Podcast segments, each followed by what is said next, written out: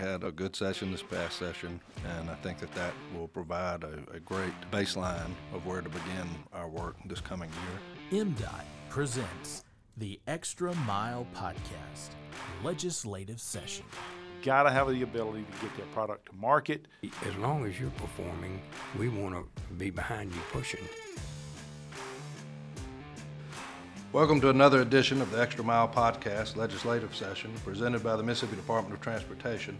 I'm MDOT Executive Director Brad White. Today we have a very special episode, a conversation between myself and the 65th Governor of the state of Mississippi, Governor Tate Reeves. Governor, thank you for having us. Thanks for being here, Brad.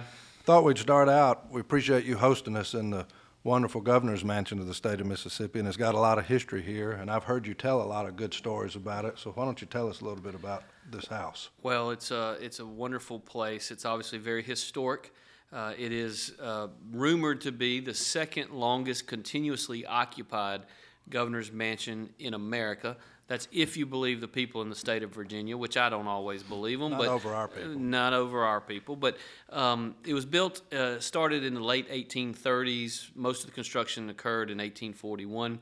And Governor Tucker and his family moved in 1842. And so, as you can imagine, almost just shy of 200 years of history here in this building. And where we're sitting here today was in the original structure. They added on to the mansion in the early 1900s, which is where the actual living quarters are.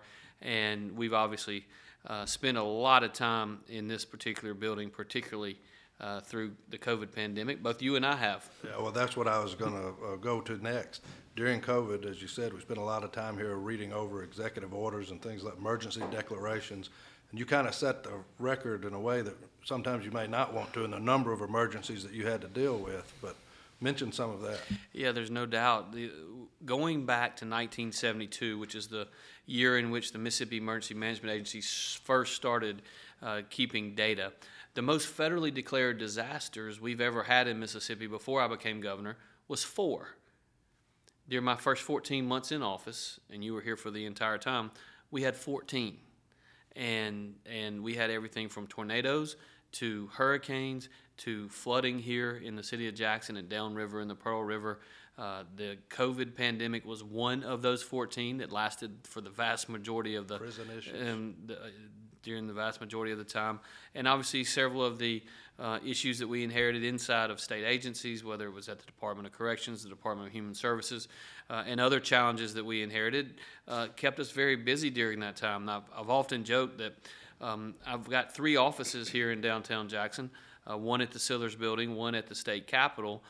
We do a lot of official pictures and whatnot at the state capitol, and I'm back and forth to Sillars from time to time. But because of COVID and how much we had going on, we really used this office here more often than any other, which brings pluses and minuses. The good news is when your office is in the same building as where you live, then when there's a tornado or a hurricane or a disaster in the middle of the night, you can easily get to your office. That's the good news. The bad news is when you live in the same place that your office is, you never leave the office. And that's certainly been true over the last several years and will continue to be, because this is a great opportunity and a great job, it's certainly no day is the same as the day before, and there's always new issues and new challenges that have to be dealt with. And it allows you to go from one issue to other rather seamlessly by bringing people into one spot, and you're able just to move through it pretty quickly. It was like a central headquarters. That is exactly right, and that's really what being governor is all about, is having the ability and having a competent staff that helps you move from an issue that is incredibly important that may be way over here to another issue that is equally as important within the same hour and completely change focus, because there's constantly things that need to be dealt with. Right. Well, obviously this is a transportation podcast, and I've heard you talk a lot about economic development. That's one of your major focuses since you've been governor, and transportation's a big part of that. And I thought maybe you could talk a little bit about that and how you see that fitting into the overall vision of improving Mississippi economically. Yeah, obviously the transportation infrastructure is a critical component of a number of different areas in the state. Number one, you've got to move people to and from work, school, etc. You also have to ensure that you're investing to ensure that we have proper safety on all of our highways and roadways throughout the state. And then third, an issue that's critically important to me is you do not win large economic development projects unless you have adequate infrastructure to get products to and from the marketplace. So you talk about a major investment that we recently announced, which was the major aluminum mill up in Lowndes County. We have advantages in our state in that we have waterways on the eastern side of the state.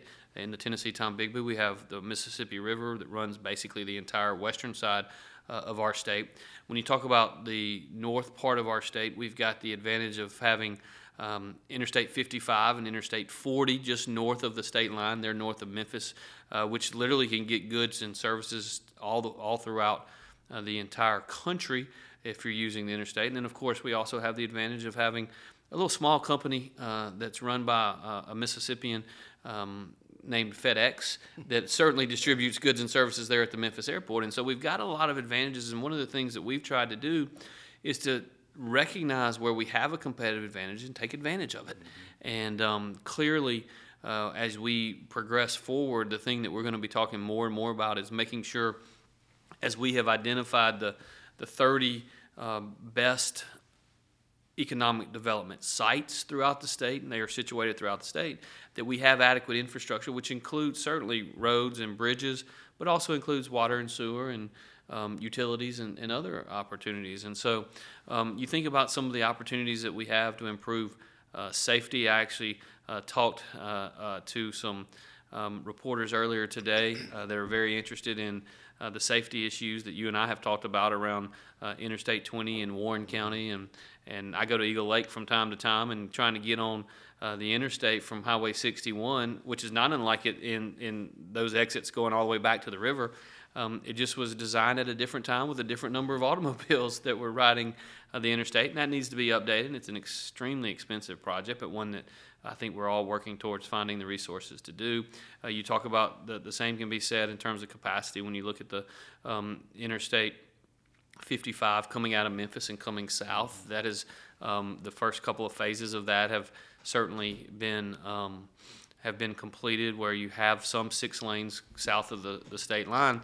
But when we made the decision to spend an enormous amount of money on I-269, it really opened up a ton of land for more economic development, for more homes, and it's literally taken, and you probably know the numbers, but it's taken 70 or 80 or 90,000 cars a day that are now traveling on I-269, but yet the number of cars traveling up and down I-55 hasn't changed a lot. And that's because we're seeing economic growth. We're seeing population growth in that area.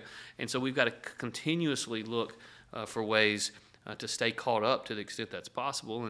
And that's just one example. There's so many others. Highway 15, for instance, there in Tippah County, where 15 is 4-laned up into the Union-Tippah County line, and we're certainly working to find ways to extend that all the way up to the state line over time. And then you come down all the way to the south part of the state in I-10, and you've got certainly 6 lanes of I-10 that turn into 4 lanes and then go back to 6 lanes throughout South Mississippi that, again, we've got to continue to work towards. And then you've got the north and south corridors coming off the Gulf Coast that, again, you talk about the need for economic growth and economic development and focusing on that, but you also have safety issues where you're trying to get people off the coastline if, in fact, a hurricane is sitting out there in the Gulf. Right. And so it's there's no shortage of opportunities. And one of the things that I've really appreciated in your tenure at the department is we sit down and talk about these issues, and we recognize that we have challenges, but as I said in my very first State of the State address,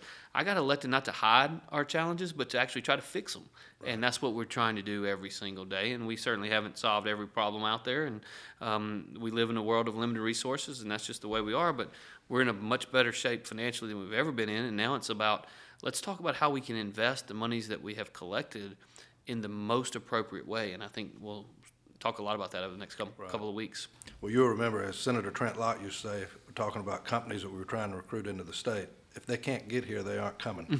And so one of the things that with your leadership and the leadership of the legislature that we've been able to do at the Department of Transportation, which is, I think, will prove to be really dynamic for the state is restarting the capacity program, mm-hmm. where you're putting back major construction projects around the state that can move traffic better, that can move traffic more safely and efficiently, and do just what you were talking about, opening up other lands and properties around the state for more economic development enhancements around. So. No doubt. Well, as you know, 7-8 years ago, we looked up and we found ourselves in a position where we had a lot of rural bridges that were having troubles, right. on mainly state aid roads, but not entirely.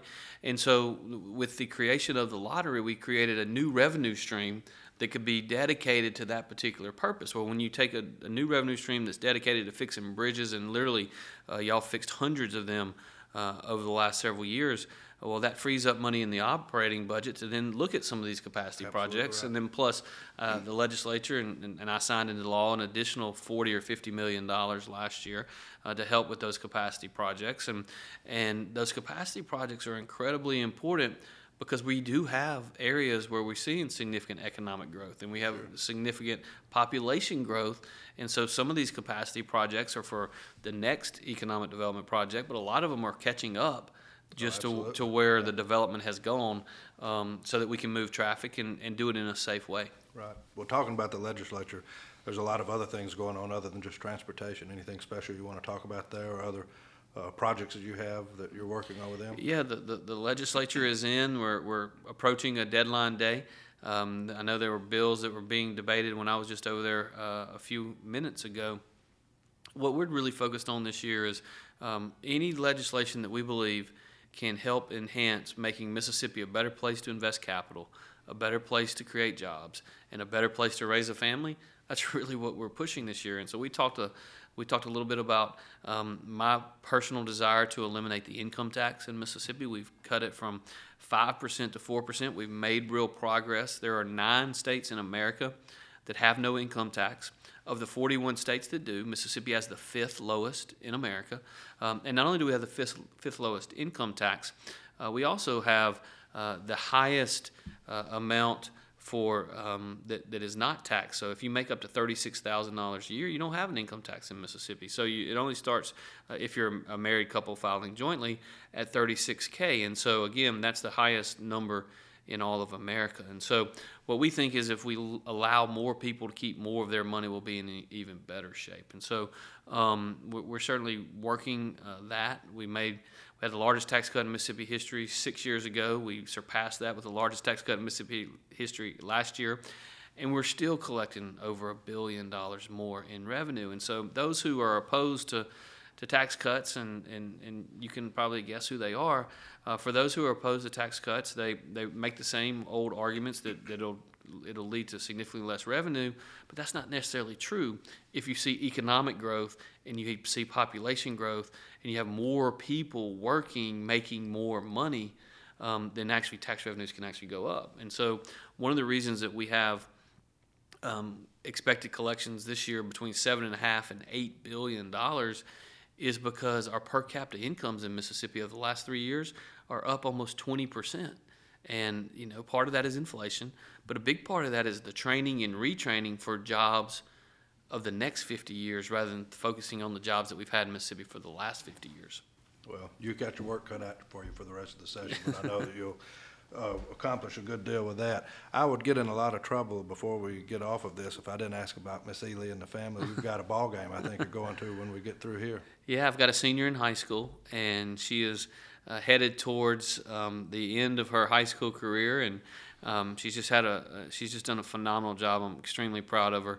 Her middle sister is in the 10th grade, and her young sister's in the 5th grade, so I'm actually going to a 5th grade basketball game here shortly this afternoon for a few minutes, but the kids are doing great. It was kind of a shock to move into downtown Jackson in February of 2020, but they've really adjusted well, and they're doing phenomenally well in school, and I couldn't be more proud of them. I tell folks, I really do two things in life now. I work, and I go watch my kids play sports, but not necessarily in that order.